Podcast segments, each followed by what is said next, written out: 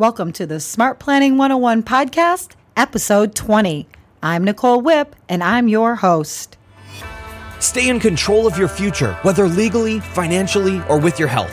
Learn the latest strategies and best practices from national experts. Help yourself, help mom and dad make the right decisions. Welcome to Smart Planning 101. Here's Nicole Whipp.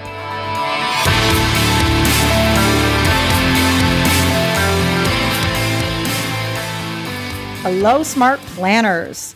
Today, I am really pleased to be able to bring David Zumpano onto the show.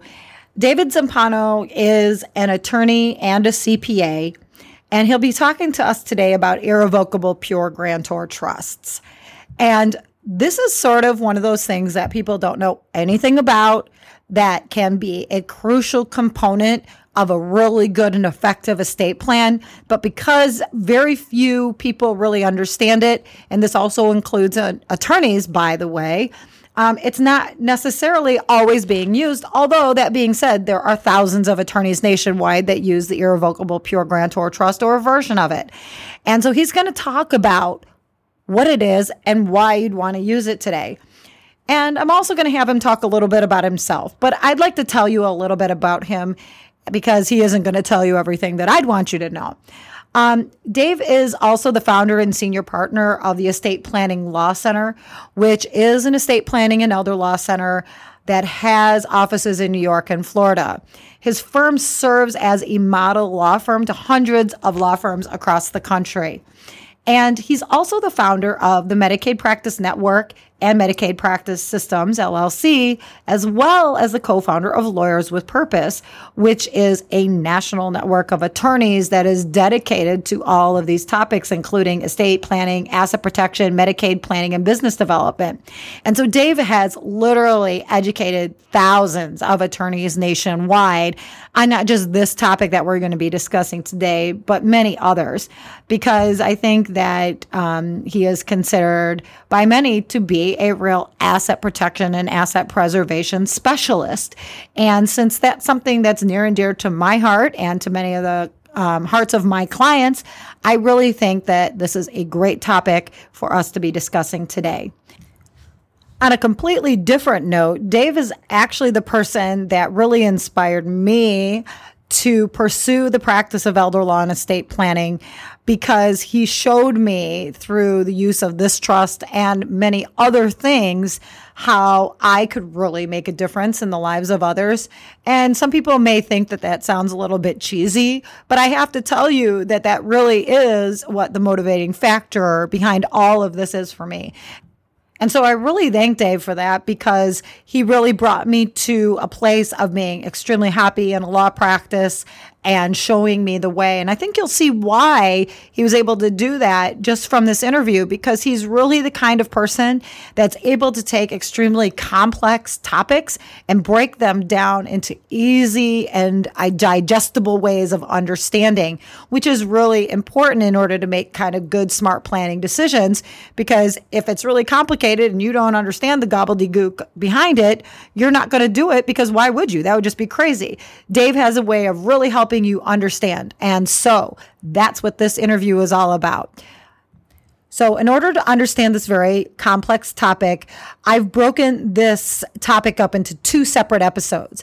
And in this first episode, Dave is really giving us an overview of you know, what is a revocable living trust? What are tax trusts? And what is this irrevocable pure grantor trust? And how do they differ sort of from the thousand foot view so that you can sort of get an idea of what the other trusts are so you can compare and contrast what they are he also gives an explanation about why, even though you may not have heard about this trust in the past, that it works. And he knows that it works. And he explains how, based on the common law of the country, that it works. And so that's this first entire episode. In the next episode, we will be getting to the actual nitty gritty of exactly what does this trust do, how does it work, and how does it protect your assets and yourself and your family. Please join me in welcoming Dave Zumpano to the show, and thank you for listening.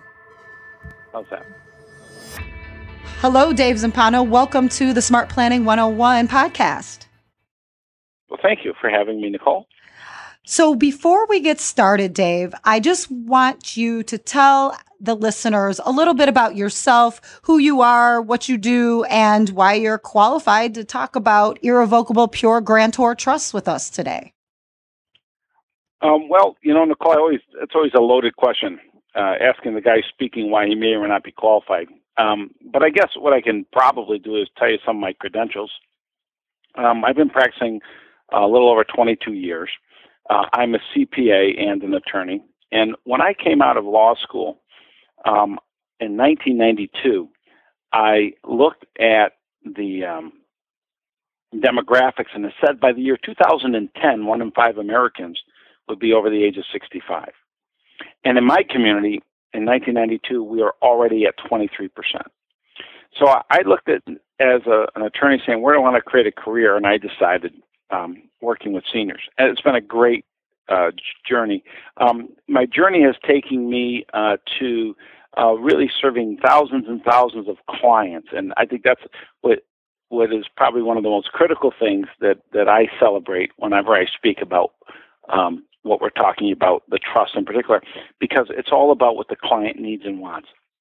After serving several thousand clients and hearing their needs and seeing their reactions, I think that's the best indicator of a qualification. Secondly, um, as a CPA and an attorney, um, it, it, requires two different disciplines to look at everything. One is from more of an analytical perspective, and the other one is more from a personal planning perspective. And um, and so I devoted my whole practice uh, to this area of serving seniors, and I have, as a result, have been a lead trainer for virtually most of the major national estate planning organizations, including the American Academy of Estate Planning Attorneys, the National Network of Estate Planning Attorneys, WealthCounsel, um, um, the American Association of Attorney CPAs, and a whole myriad of other national legal organizations, financial institutions. I've been training over the last 15 years, since about 2000, uh, about 13 years, since about 2000, 2001 timeframe. And uh, as a result, uh, I've been sought out and uh, quoted in the Wall Street Journal, been interviewed on National Public Radio, um, all in the area of estate planning, asset protection, and Medicaid. And um, but my passion is people. Uh, I really anchor it back to my own grandparents and having to deal with my grandparents as they aged. Um, my grandfather dying peacefully at the age of 81, and my grandmother living 15 more years, spending the last several years of her life in a nursing home. And, and really contrasting those two experiences personally and living through it has made me make made a commitment to make sure that everyone that will go through this is fully informed and is in full control to ensure they get the best result possible. Right, because in elder law, that really what it comes down to on some level is helping the clients remain in control when they actually are not any in control any longer. There's some element of helping them re- retain control even in that instance, right? Yeah, I, I, think it really comes down to three issues when it ta- when we're talking about planning for seniors. It's unfortunately become so commoditized by people trying to make a quick dollar. We lose the the the industry loses the vision of what we're trying to accomplish. Um, one of the reasons I created Lawyers with Purpose as an organization was to focus on the client. And really, there's three key things we're going to look at. Number one is to preserve the legacy of our seniors. What is it about your life? What is it about what they I mean, I know of these seniors they walk around the house and shut the light off behind each other to preserve that few extra cents to be able to leave their family. What else did they do over the life that they want to make sure is captured and shared with their family other than just their money? So really preserving their legacy and, and giving access to their family to learn their story and understand what made them who they are. The second part, which I think is where most people focus, is protecting their autonomy. That means making sure that our seniors are able to stay in control um, and get care they need at home if possible, least restrictive means to meet their needs, but most importantly, to get the care they need early on so they don't need advanced care. A lot of times, most people in nursing homes are there because they failed to plan appropriately earlier and to delay that by virtue of the little things they could do along the way to provide that infrastructure in their in their lives to alleviate the need for more care down the road. Um, so that's the second most critical part is preserve their uh, preserve their legacy, protect their autonomy, both personally and financially, making sure they have the way to never become a burden to their loved ones. And then the third thing we want to do is we want to prepare them for the rest of their lives. Most most people have been sold into a bill of goods that you're going to work, you're going to go turn 65, you're going to retire, and then you're going to plan your long-term exit strategy. Uh, today, 65 is not a long-term exit strategy. Um, we're, we're probably most seniors don't like to hear this, but we're probably expected to live well in excess of 100. Um, currently, there are about 50,000 uh, centenarians, and over the course of the next 25 years, we expect that to grow tenfold to about a half a million. And so, most people are thinking, "Oh, I just, you know, I retired now. I got to figure out how I'm going to make it till I die." Uh, it's really very different. It's how do I live the rest of my life, which is going to be long and prosperous. Many of us in today's society will be retired longer than we worked. And so, how do you prepare for that? And what's at risk uh, in this new lifestyle? And one of the key things comes back to what you said, uh, Nicole, which is about protection, asset protection. Because if we're going to live long term now, we need to make sure we have the financial resources to do so. Now, again, that's a critical role, not the sole role, as you and I know, but that having that financial security and protection enables us then to focus on our personal security and our and our uh, legacies. That's right. So that is one of the reasons why this irrevocable pure grantor trust, which we is we affectionately know as the IPUG, is so important as a component of that strategy. But a lot of people have no idea what it is. So can you give us a little idea of what is an irrevocable pure grantor trust and how does it differ from a traditional irrevocable trust? Oh, okay.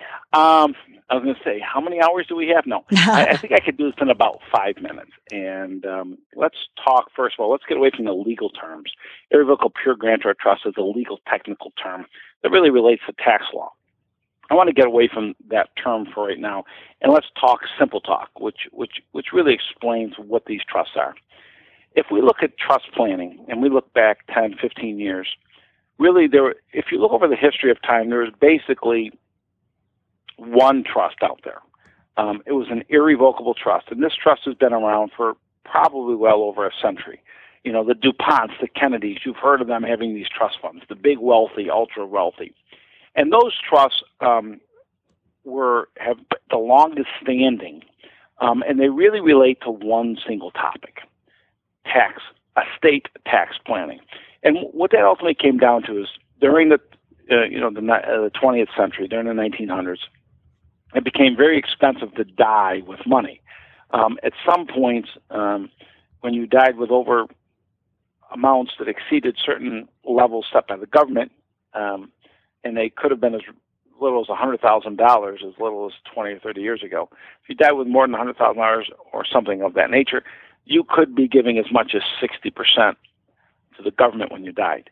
So what happened was people started setting up these irrevocable trusts to avoid the estate tax when they died because it was so confiscatory. It just took so much of what the people had worked for.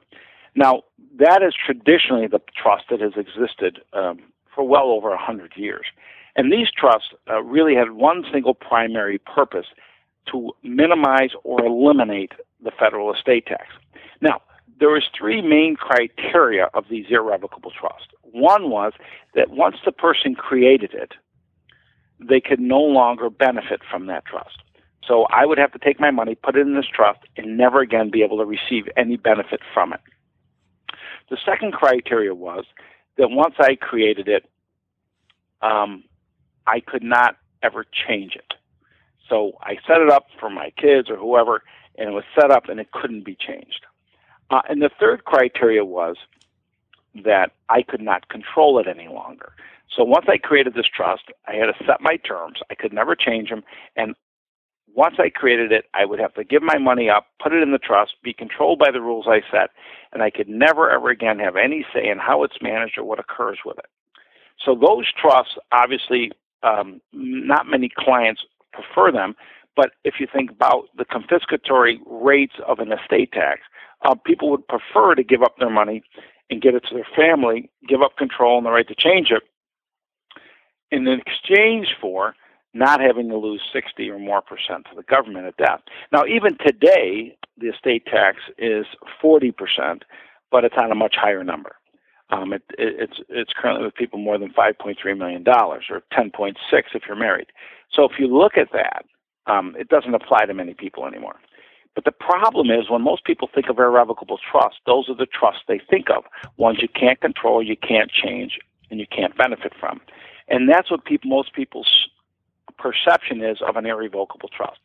The truth is that is an irrevocable trust, and it's the most long-standing type of irrevocable trust, but it's not the one used very much anymore. There's another type of trust, an irrevocable pure grantor trust, which I'm going to talk about in a minute. But before I talk about this other irrevocable trust, I want to go back, back to a second type of trust that's really only about 25 years old. It probably started coming out in the late 80s.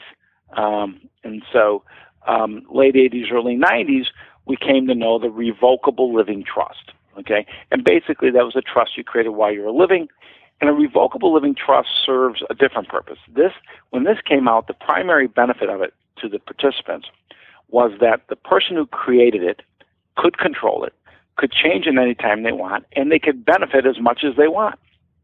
So this is the uh, complete dichotomy, the exact opposite of what we have come to know as an irrevocable trust. And so people loved revocable trusts because they, they can control, change it whenever they want, obviously until they died. Now, the, the, the use of revocable living trusts was predominantly twofold.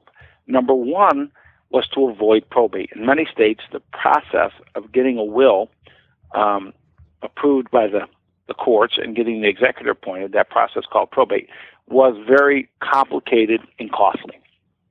So um, people started utilizing the revocable living trust to avoid probate so that upon their death, the assets can go directly to the people of their choice without the unnecessary burden or cost of probate.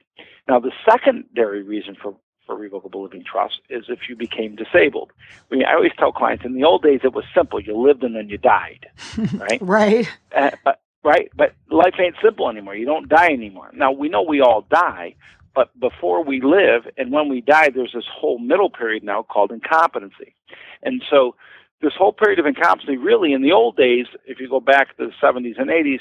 Um, and even my own experience when my grandfather died in 1981, in the early 90s when my mother needed nursing home, it was it was looked upon, it was frowned upon by the family to even consider putting a loved one in a nursing home. You took care of your own. Now, in today's society, we know it's so complicated; it's very difficult to try and take care of your own. Um, but in any event, the revocable living trust was secondarily used as a way to manage your assets when you became incapacitated. So it gave authority to someone else to make decisions about your money, um, consistent with whatever you wrote in the trust document. So the revocable living trust was the opposite of what we've known as the irrevocable. So the traditional irrevocable trust was a tax planning vehicle, no control, no right to benefit, no right to change. If we go back and look now at the revocable living trust, which is a relatively new phenomenon, this was a trust you could create, you could control, you could change, and you could benefit from. Think of it as an open box. You can put stuff in and take stuff out whenever you want. So those are the two dichotomies of trust that have existed, um, you know, for a long period of time.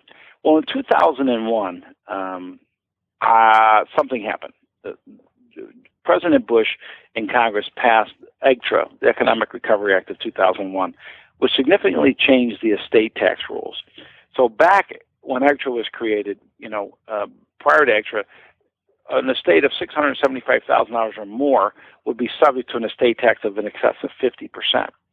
Um, after EGTRRA, um, it actually eliminated the federal estate tax by 2010. Um, but as we know, the rest of the story, it didn't stick because past, the you know, the administrations after the Bush administration changed all that, predominantly the uh, Obama administration. So um, it, again, in, in 2000, where we had a $675,000 limit, today we have a $5.3 million limit. So it affects far less people, right? In fact, statistics show us estate tax planning really applies to only two in 1,000 people. So that's two tenths of a percent. Wow. Um, that's, 99, that's low. Yeah. Yeah. Yeah. 99.8% of Americans aren't concerned about estate taxes at the federal level. And so what happens is this estate tax that we've, I'm sorry, this irrevocable trust that we've all heard about for so many years is no longer relevant to 99.8% of the people. Now, on the flip side, everybody loves the revocable living trust. That becomes a whole wave in the 80s and the 90s and the 2000s, and it's become like you know, number one tool used by people. The problem with the revocable trust, though, Nicole, is that it's an open box. And the number one rule in asset protection is if you can get it, so can your creditors and creditors. And that's where the IPUG was created. Because what I did in the early 2000s, I looked at how trusts are designed. And I said, well, why do we have to create a trust with all those tax rules when the tax don't apply?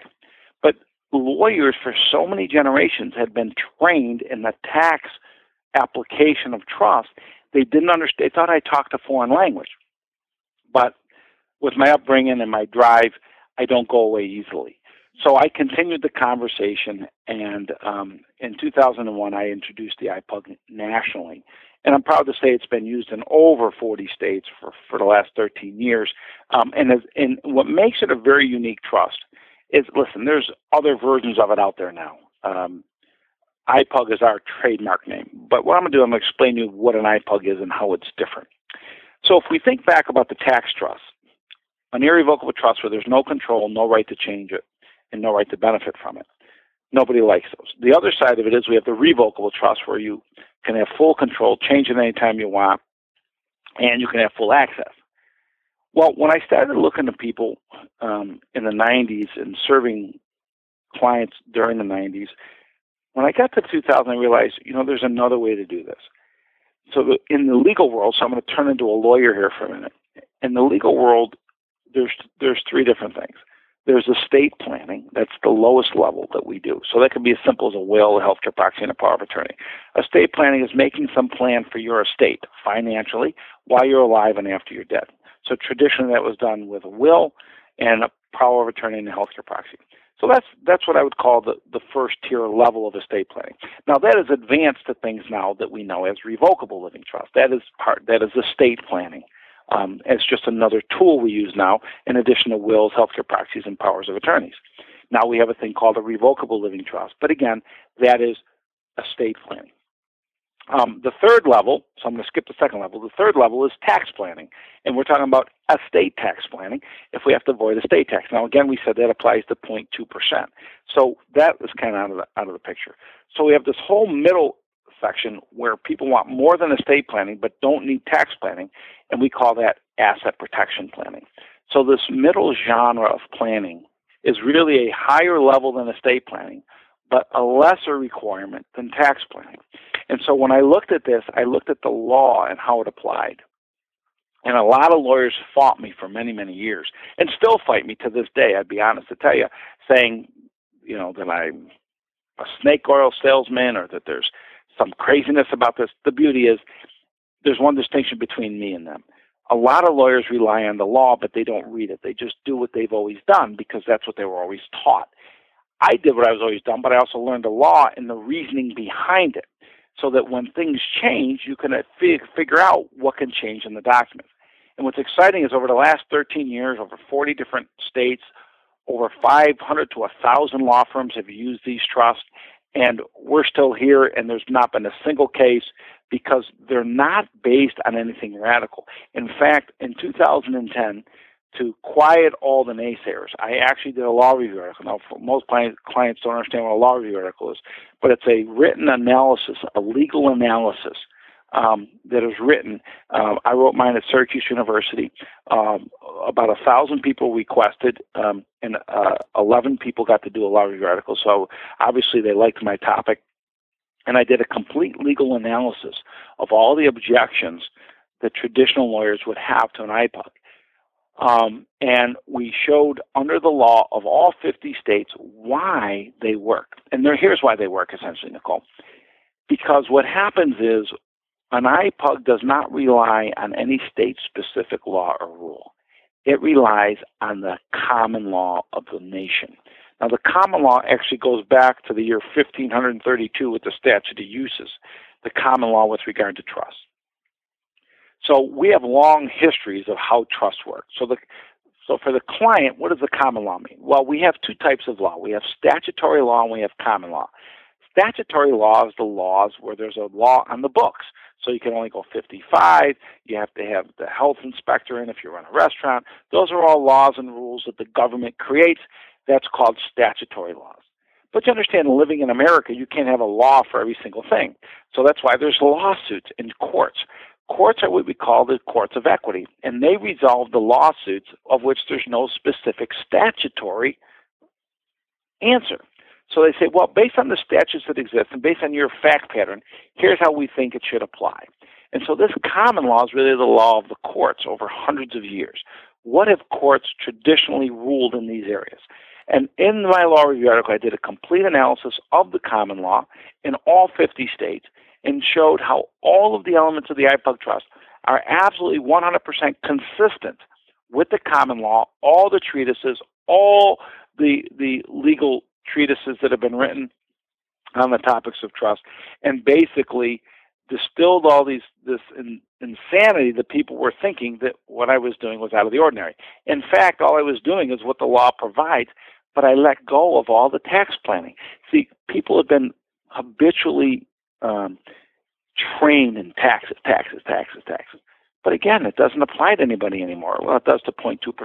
So for the 99.8% of Americans, we had to create a way for them to protect what was important to them and and um, still give them some of the things they like. So the result was the IPUG Trust, and here's what it does. This concludes part one of my interview with Dave Zumpano about irrevocable pure grantor trusts. In part two, Dave is going to dive into the specifics of how an irrevocable pure grantor trust works and why you may want one. And he's also going to give some examples of times that it should be used. To read the show notes from this episode and to access Dave's law review article that he talks about, please visit smartplanning101.com forward slash 20. Now that you're starting to get the knowledge you need to make better planning decisions, don't let your journey stop there. You can gain access to Nicole's incredible guide, A Will is Your Ticket into Probate Court, the five crucial facts about wills everyone needs to know right now. And the best part is, you can download it for free by going to smartplanning101.com slash wills right now. Time is flying by, so don't wait another day to download this must-have guide, and we'll see you next time on the Smart Planning 101 podcast.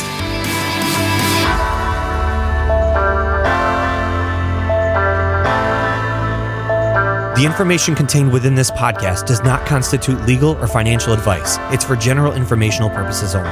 For advice specific to your situation, consult with your legal or financial professional.